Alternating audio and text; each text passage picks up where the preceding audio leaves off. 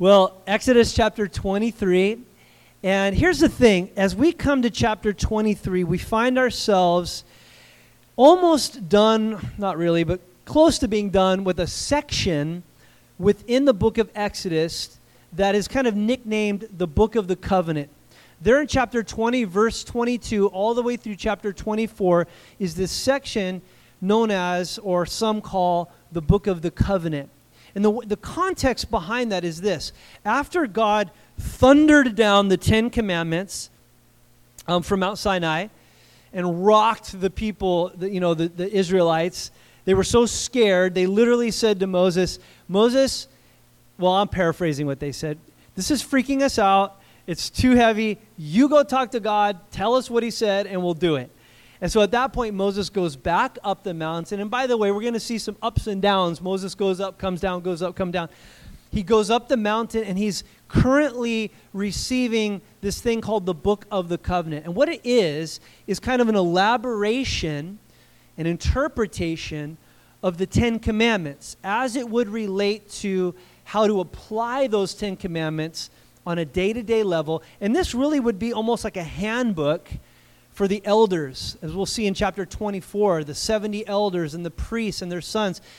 This would be kind of their guidebook right off the bat to help guide the people through life and apply those Ten Commandments and the law. And guys, what we've seen is these things are anything but boring and anything but but uh, in, in, uh, anything but let's see, not applicable. In other words, they're very applicable. That's what I'm trying to say in these laws, in these regulations, we see kind of the heart of God.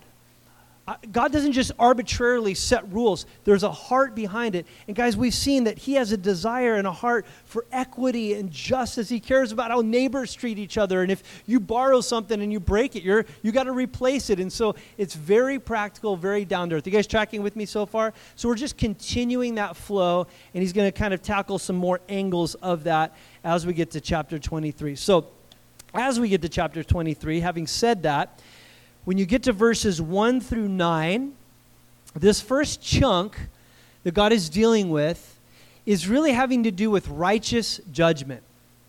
This would be really uh, directed towards those who would be judging, those who are elders, those who are overseers. And in essence, what he's declaring and we'll look at the nooks and crannies in a second, but in essence, what he's declaring is this Don't let anything get in the way and pervert from making righteous judgment. Don't let things taint justice. Make right judgment calls no matter what. Have you guys ever seen the statue or a picture of Lady Justice, quote unquote? You guys know what I'm talking about? Often in front of a courthouse or something like that, they'll have a statue of a woman blindfolded, in her right hand holding a set of scales, and in her left hand a sword. And that's really meant to picture that justice is supposed to be blind. Does that make sense? It shouldn't matter money, status, whatever, it's either right or it's wrong. And that's kind of God's heart, that, that these things would be righteously delved out. So let's look at some of what he's got to say to those who would be making judgment calls. Uh, verses 1 through 3, he says this You shall not spread false report. You shall not join hands with a wicked man to be a malicious witness. So the first thing he says is this don't be a liar. don't get on stand don't join with people that are giving a false witness. Remember, one of the commandments was, You shall not bear false witness. And you might think to yourself, well, why in the world would somebody lie on stand or whatever? And, and there could be a thousand reasons, but mainly because, hey, if it's going to somehow benefit you, that doesn't matter. You tell the truth. That's in essence what he's saying. Verse 2, he says, You shall not fall. Now, let, check this one out. This is, this is huge. You shall not fall in with the many to do evil, nor shall you bear witness in a lawsuit siding with the many so as to pervert justice. Do you guys catch that? The key word in that verse was many. He says, Be careful not to join in with the many and pervert justice. I honestly cannot imagine the pressure that would be on somebody that's in political office right now or a judge in our culture right now because there is so much pressure from culture, so much pressure from the popular opinion and special interest groups that, that just apply all this pressure. And how much courage does it take to make a right judgment going completely against the flow of what's popular, right? I'm so glad that that is not the position I'm in. And we got to pray I mean, I think that's one of the reasons why God tells us to pray for those who are in office and, and who are over us, because there's got to be so much unseen, behind closed doors pressure to just go with the flow. And, and how much easier it would be to just go with the flow and not have a big target on your back, right? But to stand up for what's right. And guys, you can go from political office to judicial to, to even social. What about just in your classroom or at your job site? Just not going along with what's popular, but going along with what's right. So hard to do at times. And God says, I'm going to honor the person that does that. Be careful not to choose what's popular over what's right, just so that you don't get pressure, is kind of the idea. And then he says in verse 3 Nor shall you uh, be partial to a poor man in his lawsuit. That's interesting. You're going to have some compassionate judge or whatever, and he says, just because a person's poor, do not give them special treatment. If they're poor, that's fine, but whatever, but you have to do what's right. Don't just give them special treatment because they're poor or afflicted. Then in verses 4 and 5, he says, If you meet your enemy's ox or his, more ox stuff, this is great. If you meet your enemy's ox or his donkey going astray, you should laugh and say, Good riddance. No, just kidding. It says, You shall bring it back to him. If you see the donkey of one who hates you, lying down under its burden. You shall refrain from leaving him with it. You shall rescue it with him. So, right in the middle of these like little pithy things about making right judgment, he says, and by the way, if you see your enemy, and the idea there would be like somebody you're at odds with or in a lawsuit against, somebody that doesn't like you and you don't like them, you know, and you're in some battle in the court or something and you're just going down the road and you see your enemy, the guy you're currently in a court battle with, and you see his donkey out of the stall running away. What does he say? Go get it and take it back. If you see his donkey overloaded with a burden for some reason and he, the, the guy's not there and the donkey's just like being crushed under this burden, help it out.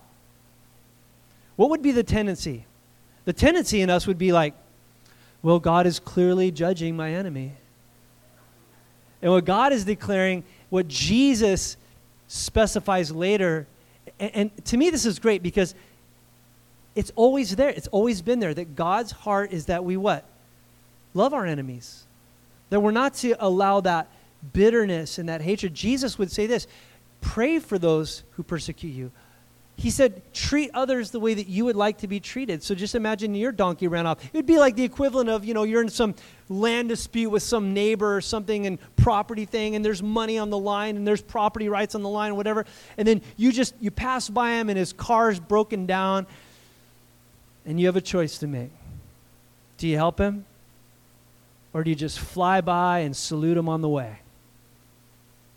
B. No, I'm just kidding. His dog runs away. You go get his dog, you bring it back. Does that make sense? He, and, he, and he's saying, guys, don't, in doing that, you're preventing that hatred in your heart. You know, the verse that came to my mind in this is one that Pastor Steve covered recently in Romans. It says, Don't be overcome with evil, but what? Overcome evil with good. But think about that verse for a second. Because I don't think what he's saying by that is overcome the evil that's being coming upon you. Like, okay, this guy's evil, and I'm not going to let him overcome me. I'm going to do something nice for him. That might apply, but I think a better application would be this no, overcome the evil that is going to creep up in your heart by doing something good. See, it's not the evil so much of your enemy, it's the evil that tends to rise up in you and in me.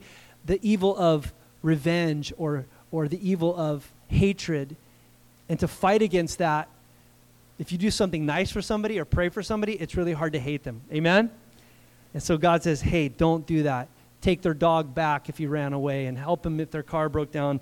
Don't be a jerk. That's the loose translation of that.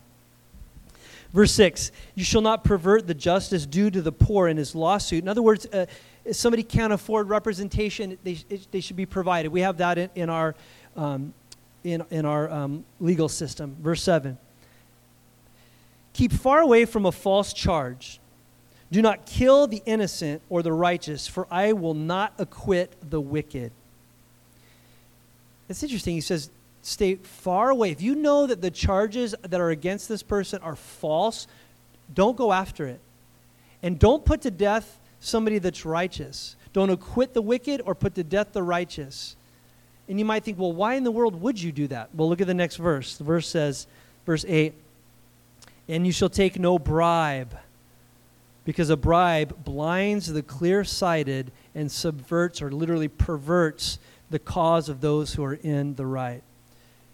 He says, Be careful not to take a bribe because the bribe will all of a sudden, as soon as money is introduced or some kind of favor is introduced, all of a sudden, what was clearly black and white becomes gray in a hurry.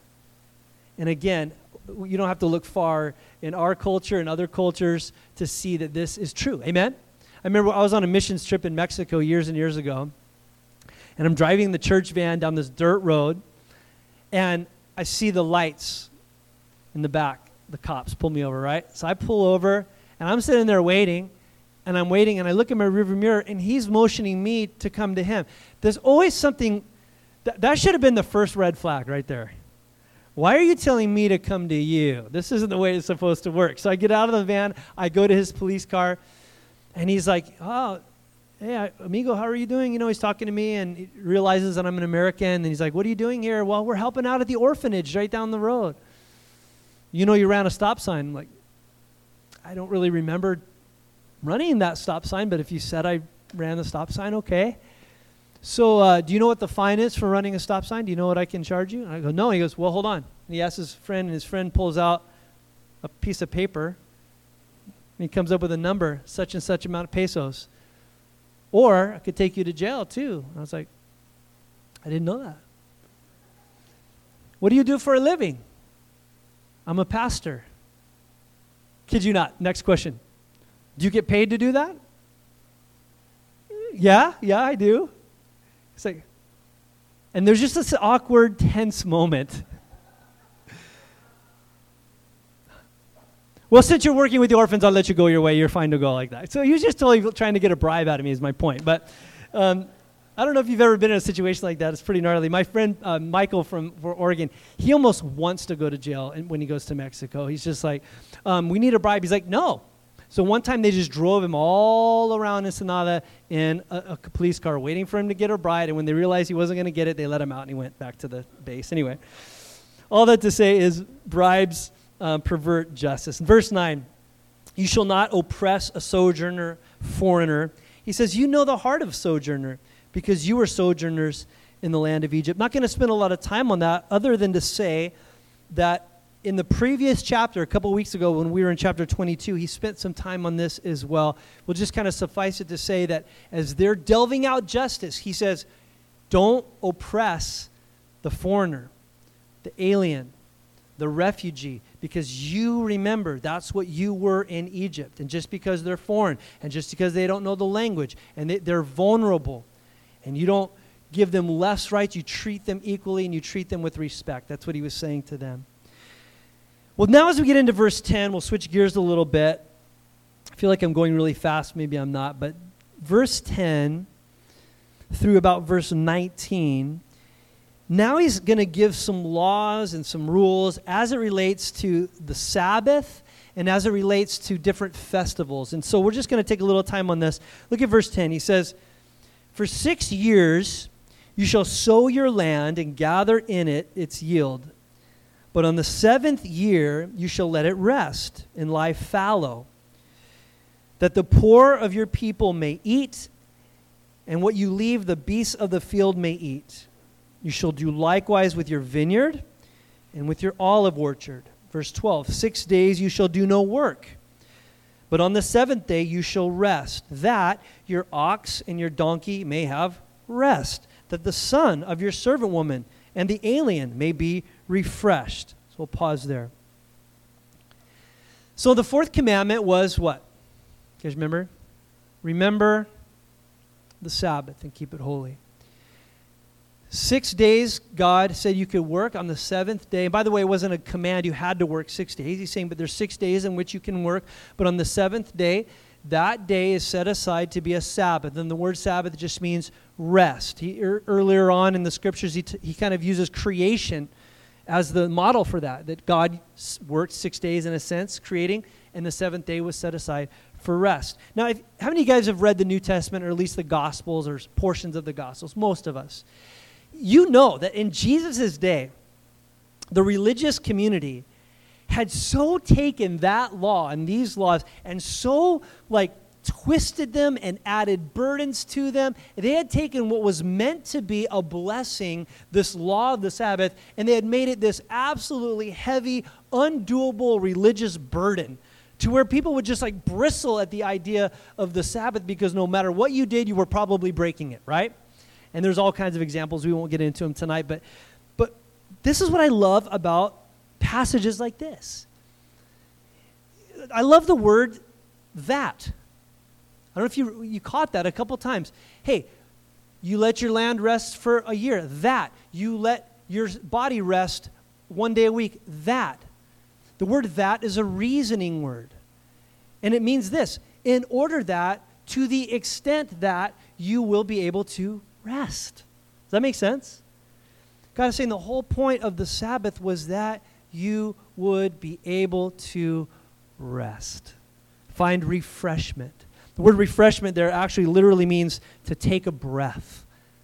And that's what he wanted to do. Now, look, it's kind of interesting. The land, he said, um, hey, not only are you to only work six days a week and then rest on the seventh, he says the land, you can plow it, you can plant it, you can work it for six years. But on the seventh year, you're to let your field lie fallow that it might rest. And I'm sure that they divided up their, or could have divided up their fields where their entire field wasn't, you know, resting and they could work one half or the other. But he says, look, the land needs to rest.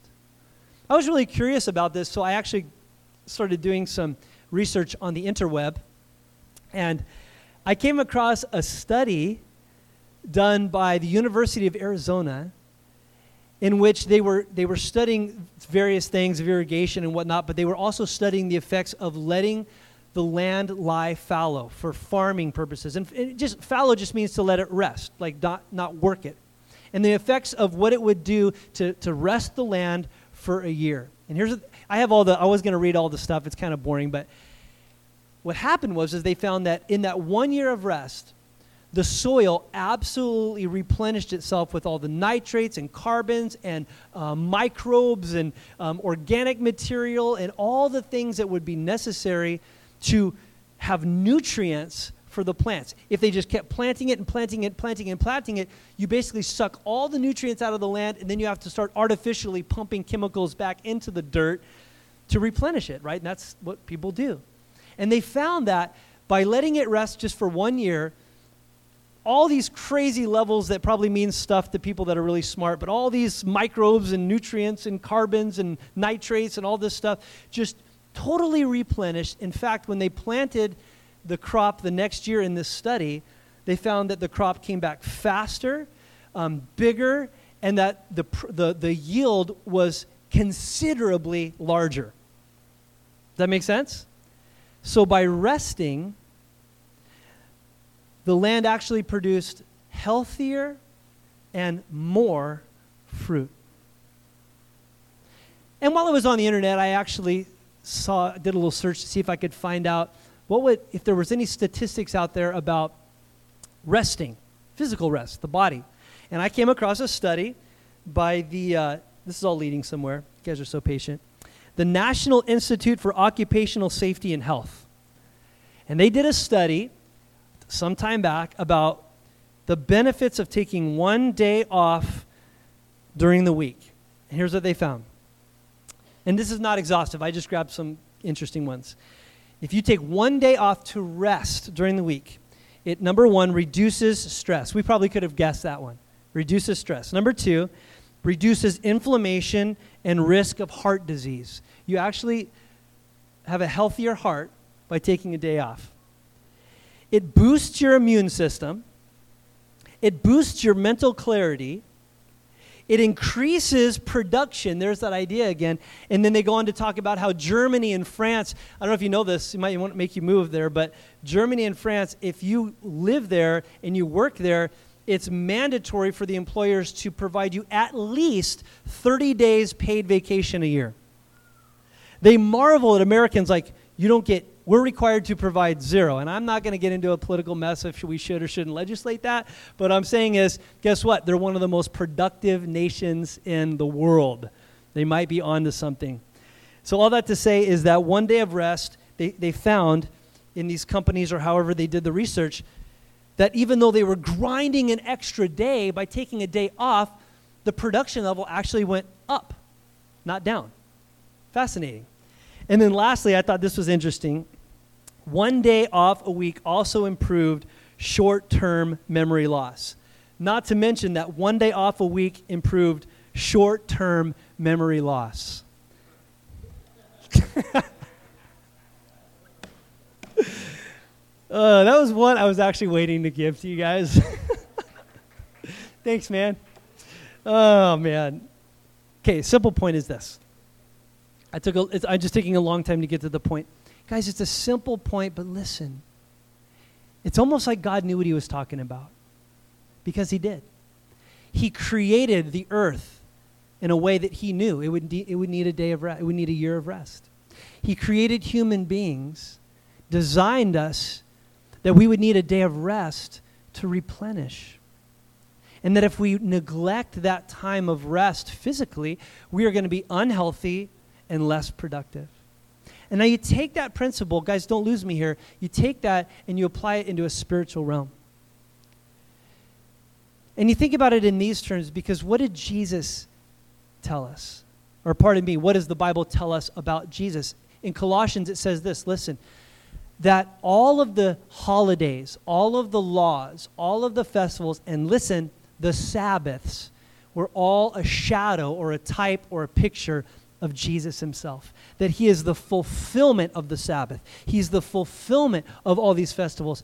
Listen, put it in these terms Jesus is our Sabbath. We're no longer under the rules and regulations of the law in the new covenant. We're not bound by the Old Testament regulations to have to take Saturday off. Now, I will say this as a little asterisk I do believe in the principle of the Sabbath but not the legal keeping of the Sabbath. In other words, I think that it's obvious that it's healthy for us and that we're doing ourselves a disfavor or disservice rather by not taking a day off. We don't have to. We're not bound by some law to, but I think you're foolish not to.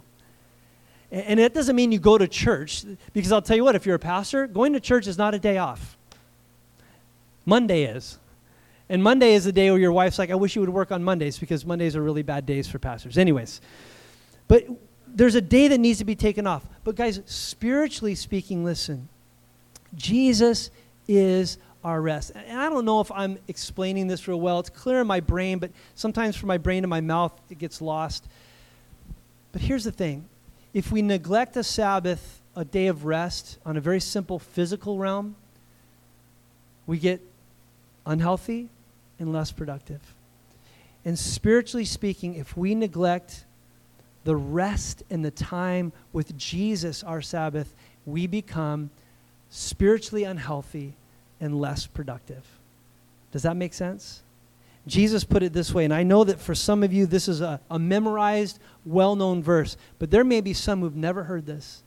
And I want to read to you one of the most wonderful invitations ever given in the Bible by Jesus himself when he says this in Matthew 11, verse 28 Come to me, all who labor and are heavy laden, and I will give you rest. Take my yoke upon you and learn from me, because I'm gentle and I'm lowly in heart. And listen, you will find rest for your souls. Jesus says, Come to me, come to me, come to me. Well, how do I do that? Do I do that once a week? Listen, I, I hope that you do take time once a week to rest and, and be with the Lord. But man, I hope it's once a day. And it's not even limited to once a day, once every hour if you can. We can come to Jesus anytime. But listen, please, there is there a time in your schedule where you do nothing but go and spend time with Jesus to find rest for your soul, to find replenishment, to find breath and life. Because often what we do, and, and, you know who's really bad at this, are those in the ministry worship leaders, pastors, Sunday school teachers, deacons, elders. We can be so busy serving the Lord that we sometimes forget to pull back and just be with Jesus and be replenished. Amen? And we've got to do it. I remember when I, one of the first ministries I ever served in, it was called Sunshine Ministries. S O N Shine Ministries. It's a play on words, really. Anyways, um, it was a really tough ministry. We, I lived on a houseboat at Lake Shasta all summer. And my job on that houseboat was to host youth groups and to drive a brand new Malibu skier across Lake Shasta and teach them to water ski for the glory of God. I was suffering. But one of the things that we would do for the youth groups, every youth group is a different youth group each week. And there'd be one day out of the week where we'd say, This is a solo day. What does that mean? We'd take three, four, five hours. I can't remember what it was. I think it was three hours. And we would dock the boat and we'd let them off and say, You have to be by yourself. You get to be by yourself. No talking to other people. Go be alone with Jesus for three hours. Guys, I was on staff, and I can remember my first solo. It was so hard. Because I honestly didn't know how to be still. I didn't I was done praying in like 4 minutes and I had like 2 hours and 56 minutes to go. Is that right? Yeah. Good math. Thanks. And I just remember sitting there and then I'm like and th- this is before cell phones, so I can't check Dodger scores. I mean, I didn't know what to do. But I'll tell you what, by the time that summer was over, that became one of my favorite times. Because my point is this it doesn't come natural to us to just go and be still and be alone with Jesus. Well, I, I come to church. Listen, coming to church and coming to Jesus are two very different things. And what I want to encourage you guys to do, if you're not already doing it, is find time to be alone with Jesus so that you can spiritually rest, spiritually be replenished. It doesn't have to be three hours, but do you have 30 minutes in the morning? Do you have 30 minutes at night? Do you have an hour? Do you have some time where you can put aside the cell phone? Guys, we, we can't even wake up in the morning and be in the Bible and pray without first seeing how Instagram is going, or and I'm guilty of it too, or Twitter or whatever. We check social media. Guys, I, I hope that the first thing we do is read the Bible and pray before we ever get into social media or let some outward influence, whether it's the news or something else, taint and paint the way that we think through the day. I think that we need to reserve that time to just be replenished so that we know how to navigate the rest of the day. Amen? And we just are living in a culture, and I'm part of it. I'm not saying I'm, I'm better or I've arrived. I'm right there with it. It's us, not you guys. Man, we've got to learn to just be still and be quiet and be in the presence. My pastor, Pastor Jon Courson, used to say this all the time either come apart or fall apart. Come apart and be with Jesus or fall apart. And that's your two options. The burnout rate in ministry is unbelievable. You never have to burn out in ministry if you learn this secret to just be alone with Jesus. You never have to burn out as a Sunday school teacher or a worship leader or pastor if this is the priority of your life. It's just true. Amen? So I kind of camped on that. But the point is, is that Jesus is our rest. He is our rest. God's heart here is that we would not only be physically replenished, but spiritually replenished. Well, verse 13, and I'm not going to finish the chapter. I, I, know that you might be checking your watch, but it's okay because when we get to verse 20, it kind of shifts into a completely different thought, and it'll flow really nice into chapter 24 for next week. But let's look at these last few verses because I think there's some, there's some great applications in here. So look at verse 13. He says, Pay attention to all that I've said to you, and don't even make a mention of the names of the other gods, nor let it be heard on your lips. He's going to give them some instruction about worship. And he says, You know what? I don't even want you to talk about the false gods of Egypt that you just came out of. And when they go into the land of Canaan, they weren't to mention those gods either. We'll talk about that in a second. Look at verse 14. Three times in the year you shall keep a feast to me. You shall keep the feast of unleavened bread, as I commanded you. You shall eat unleavened bread for seven days at the appointed time in the month of Abib, for in it you came out of Egypt. And none shall appear before me empty handed. You might want to note that. Verse 16 You shall keep the feast of harvest, of the first fruits of your labor of what you sow in the field. You shall keep the, fir- the feast of ingathering at the end of the year, and when you gather in from the field the fruit of your labor. Three times in the year shall all your males appear before the Lord God. Verse 18 You shall not offer the blood of my sacrifice with anything leavened, or let the fat of my uh, feast remain until morning. Verse 19 The best of your first fruits of your ground you shall bring into the house of the Lord. Then lastly, you shall not boil a young goat in its mother's milk. Now, actually, I just want, let me just do that one real quick just to get it out of the way because it's a weird one. You shall not boil a young goat in its mother's milk. How many of you guys have ever traveled to Israel? Some of us. Anybody been to like somewhere where there's a dense population of, of Jewish or Orthodox Jewish people like New York or any places like that? So you know that this, this right here, this law, has been blown up to mean by the rabbi something that I'm not exactly sure it was ever meant to be, but this, it is what it is. First of all, what does this mean? You're not to boil um, a young goat in its mother's milk. There's two little basic takes on this. Number one is that this was a pagan ritual that they would have the milk from a goat, boil the young goat in it, and then like sprinkle that on their fields and their in their orchards and it was supposed to bring fertility. Could be. Maybe that was it. Maybe it was a thing of compassion where God is saying, hey, look, I, that's kind of that's kind of rude. You know, you take your, the mom's milk and then kill its baby and boil it in its mom's milk. And maybe it was just like this idea of showing compassion. I honestly don't know. So if you want to stump the pastor, there you go. I, I honestly don't know. But what it's turned into is the kosher laws in Israel and, uh, and, amongst Orthodox, where this is why you can't go to downtown Jerusalem and order a cheeseburger. Do you understand what I'm saying? They don't eat dairy and meat in the same meal, they separate. In fact, you have to wait six hours so that it doesn't boil, if you would, in your stomach. The idea of taking meat and dairy, it would be boiling in your stomach in a sense, and that way you'd be breaking this law. So you have to have a separate set of dishes. Some people have separate dishwashers, one for meat products, one for dairy products. You never mix the two. So do not order like a meat lover's pizza from Pizza Hut in Jerusalem. Not that I've ever done that. Anyways, they look at you funny. I was a rookie. Okay, let's go back to this real quick. I'm not going to spend a lot of time on the details of these feasts. I'm just going to suffice it to say this. There was three feasts throughout the year that were mandatory by law for at least all of the males to go to. In fact, jot it down. I'm just going to read to you. This is Deuteronomy 16, 16. It's summed up in one verse. Three times a year your male shall appear before the Lord your God at the place that I will choose. It would be Jerusalem. The feast of unleavened bread, the feast of weeks, the feast of booths. They shall not appear before the Lord empty handed. Every man shall give as he is able according to the blessing of the Lord that has been upon you to give.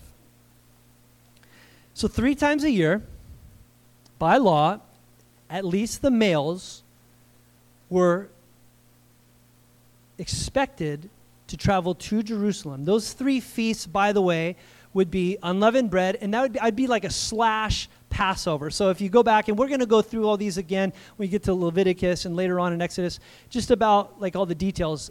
But Feast of Unleavened Bread would also be considered Passover. And then the next one was the Feast of Weeks, or I think Harvest, he calls it here. Another one would be um, the name for us that we would readily recognize is Pentecost. It was 50 weeks past Passover. And then the last one would be the Feast of Booths.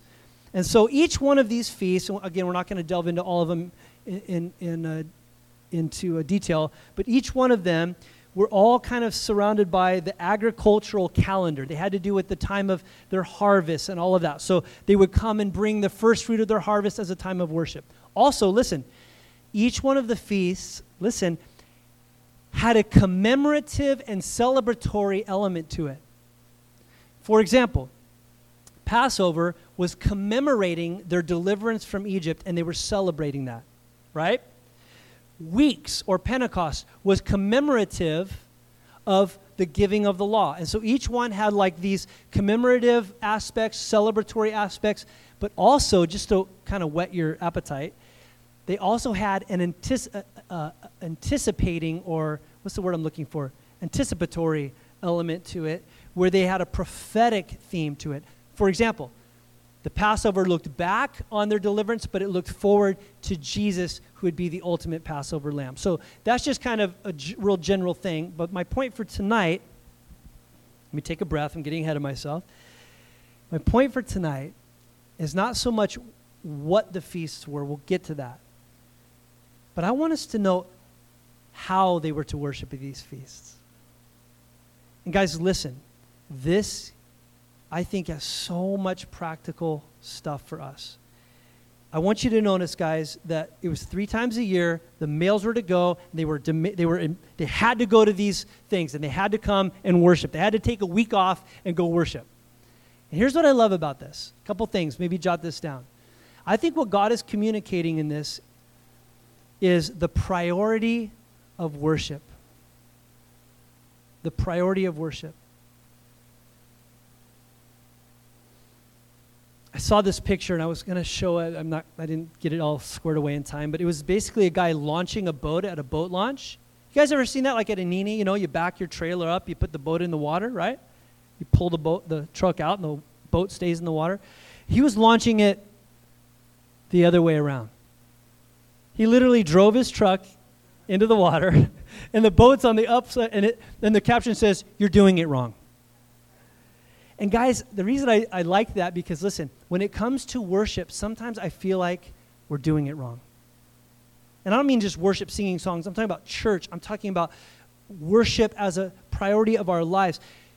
I'm bored with church. I don't want to go to church. Church is boring. The sermons don't interest me. Worship's kind of lame. I don't like the songs. Listen, it may not be something wrong with the worship or the worship leader or the style of music. It may not be the pastor or the sermon. It might be you. You might be doing it wrong. And I don't mean that to be condemning. I, I really mean that to be like, hey, this could change for you. Listen. I think so many people are, are bored with and bailing out of church and everything, but I think it's because they're doing it wrong. You see, worship, what God is communicating here, I believe, was to be a priority. He was saying this you will go at least three times. You can go all the other ones that you want to. There's a lot more feasts. But for these three, you're going. They're non negotiable. This is what you will do. And guys, can I just say this right now? Happy is the person who they get this, where they say, Church is a non negotiable in my life. Worship, not in a legalistic way, but we understand A, because God is worthy of it, and B, because I need it. Church is to be, I believe, and this is maybe an old school thought, maybe unpopular, but I believe that God's business should be our first business. Amen. I'm so thankful. I've said this many times, not to embarrass my dad, but he may not even remember this. But I, am so grateful that when I was a 13, 14 year old little know it all and was flicking attitude because I had to get up so early, like 9 o'clock, to go to church, that my dad, in a very sanctified way, would say, I don't care, get your butt in the car. And really, what he was saying covertly was, As for me and my house, we'll serve the Lord. I don't care how you feel. I don't care if you're not into it. I don't care if it's not your decision at this age, 13, when you know it all. You're going to church because that's what we do as a family. And guys, we're so quick to let church, to let the things of God immediately be the first thing that gets clipped out of our schedule the moment that we get busy. And I've raised three kids, and we've gone through sports and all those things. And I'm not saying you got to be legalistic. And there was times where we didn't go and we did a tournament or something, but we tried to instill in our kids, look, sports are not your God. Ballet's not your God. Surfing's not your God. This is not. I don't care what the this is. Sure, the rule, there's always exceptions to the rule. Again, it's not like a legalistic thing, but it's a matter of priority because God deserves it and because it is ultimately good for us and where we need to be. Amen? Well, I'm not into it. Maybe if I was into it, I would go, no, you're, you're thinking wrong. Jesus put it this way where your treasure is, that's where your heart will be. We think, well, if my heart was into it, I would go. No, go, and then your heart will be into it. Does that make sense? That is such a key verse to life that Jesus said. It's so backwards. Well, I'm just not into it. Well, who cares? Go and do what you know is right, and then your heart will follow your actions. We so often get it backwards. And then to note that idea of priority, it carries the idea of consistency. We're going to go, we're going to go, and we're going to go. Please hear my heart. Even though I'm excited, I'm not trying to say this in a condemning way. I really am not. I'm just saying I, am passionate because I, I see a lack of this. And then notice this he says, all the males can go. The ladies, they don't have to go, well, God's a male chauvinist. That's sexism. No, it's not sexism. It's just realism. God was wise. He said, look, there may be a, a, a thing where you're, the women, generally speaking, man, they may have kids. They may have young ones. They may not be able to make the trek. They may have to keep the home fires burning. They're welcome to come. Yes, bring them. But the guys, you're coming.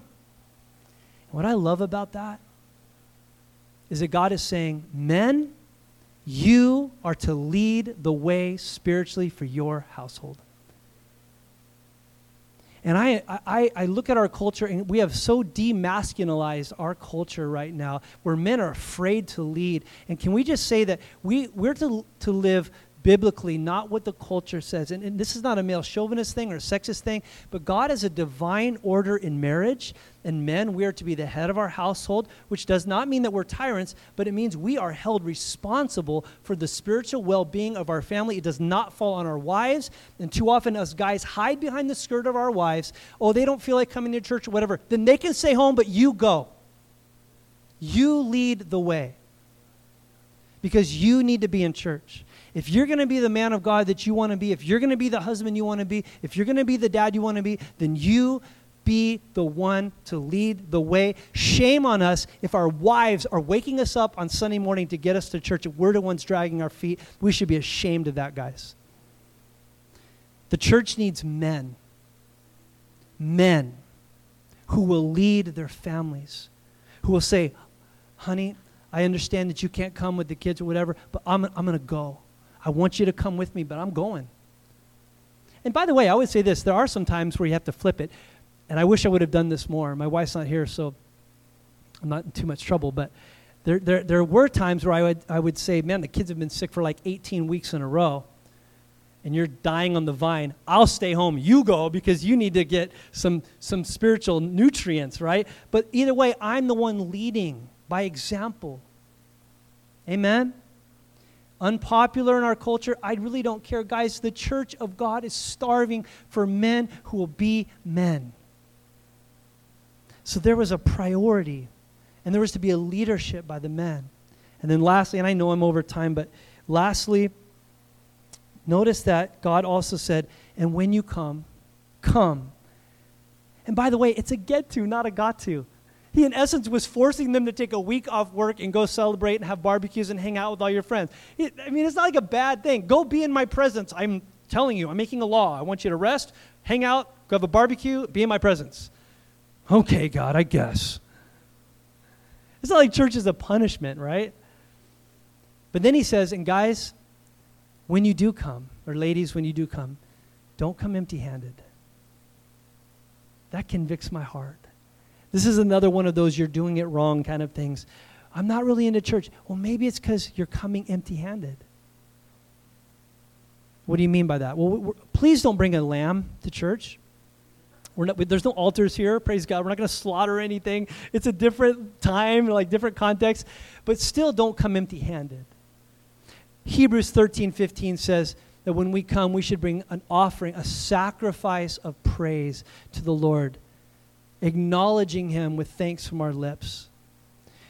Psalms talk about bringing a sacrifice of thanksgiving. The sacrifices of God are broken in a contrite spirit. Philippians talks about giving of our, our finances for the work of the ministry is a sacrifice that's acceptable to God. And when we come, I think so, so often the, we leave empty because we came to get instead of to give. Now, little asterisk. We should come to church with an expectancy that we're going to receive from the Lord. I'm not saying that's not true. But we should also come through those doors ready to give God praise and give God our first and our best. Did you notice that? They were to bring their first fruits and the best of their flock, not your leftovers, not your pocket change, the best. So, whatever that means, the best of your praise, the best of your energy, your thanks, and yes, our finances. Saying to the Lord, this is the first fruits of our finances. And, and it says in Deuteronomy, it's all in accordance with how the Lord's blessed you, and there's a lot of freedom in that. But may we come and say, Lord, it's all yours. I can't wait to get to church so I can give you praise and give you worship. And I guarantee you come with not a consumer mentality, but a, a giving mentality, you'll actually walk away more full and more blessed than you've ever been. Amen? It's just true. I'll end with this. This is so convicting. I feel like I'm the little bit of a jerk tonight, but I'm saying it to me, okay, not to you guys. I'm saying it to me. And if you want to join with me, that's great. What if everybody in the church came to church like you come to church? What would the church look like? What if everybody worshiped with the same fervor that you worship? What if everybody gave with the same heart that you give, in the same uh, way that you give? What if everybody in the church served the way that you serve? What would the church look like? You hear what I'm saying? And, oh, that stings a little. Good. Let it. Let it. Man, it, would, would there just be passionate praise? Would te- just pray? Well, I don't feel it. Well, chuck my feelings. I'm going to lead in with my actions and let my heart follow, but I'm going to praise God. Is that your mentality when you come in? When the basket comes, it's like, man, I'm thank you, Jesus, for the way you blessed me this week. Man, you put some money in there. You walk through the church, oh, there's stuff to be done, pick up, clean. What if, what if everybody that came to church came to church like you, like you come to church? What would the church look like? And I pray that we I pray that we will grow in this, you guys, that we will we will come as a matter of priority, with passion, and never come empty handed. And, and, and the great thing is, God is a debtor to no person. You come to give to Him, He's going to pour out upon you blessing after blessing. Amen? All right.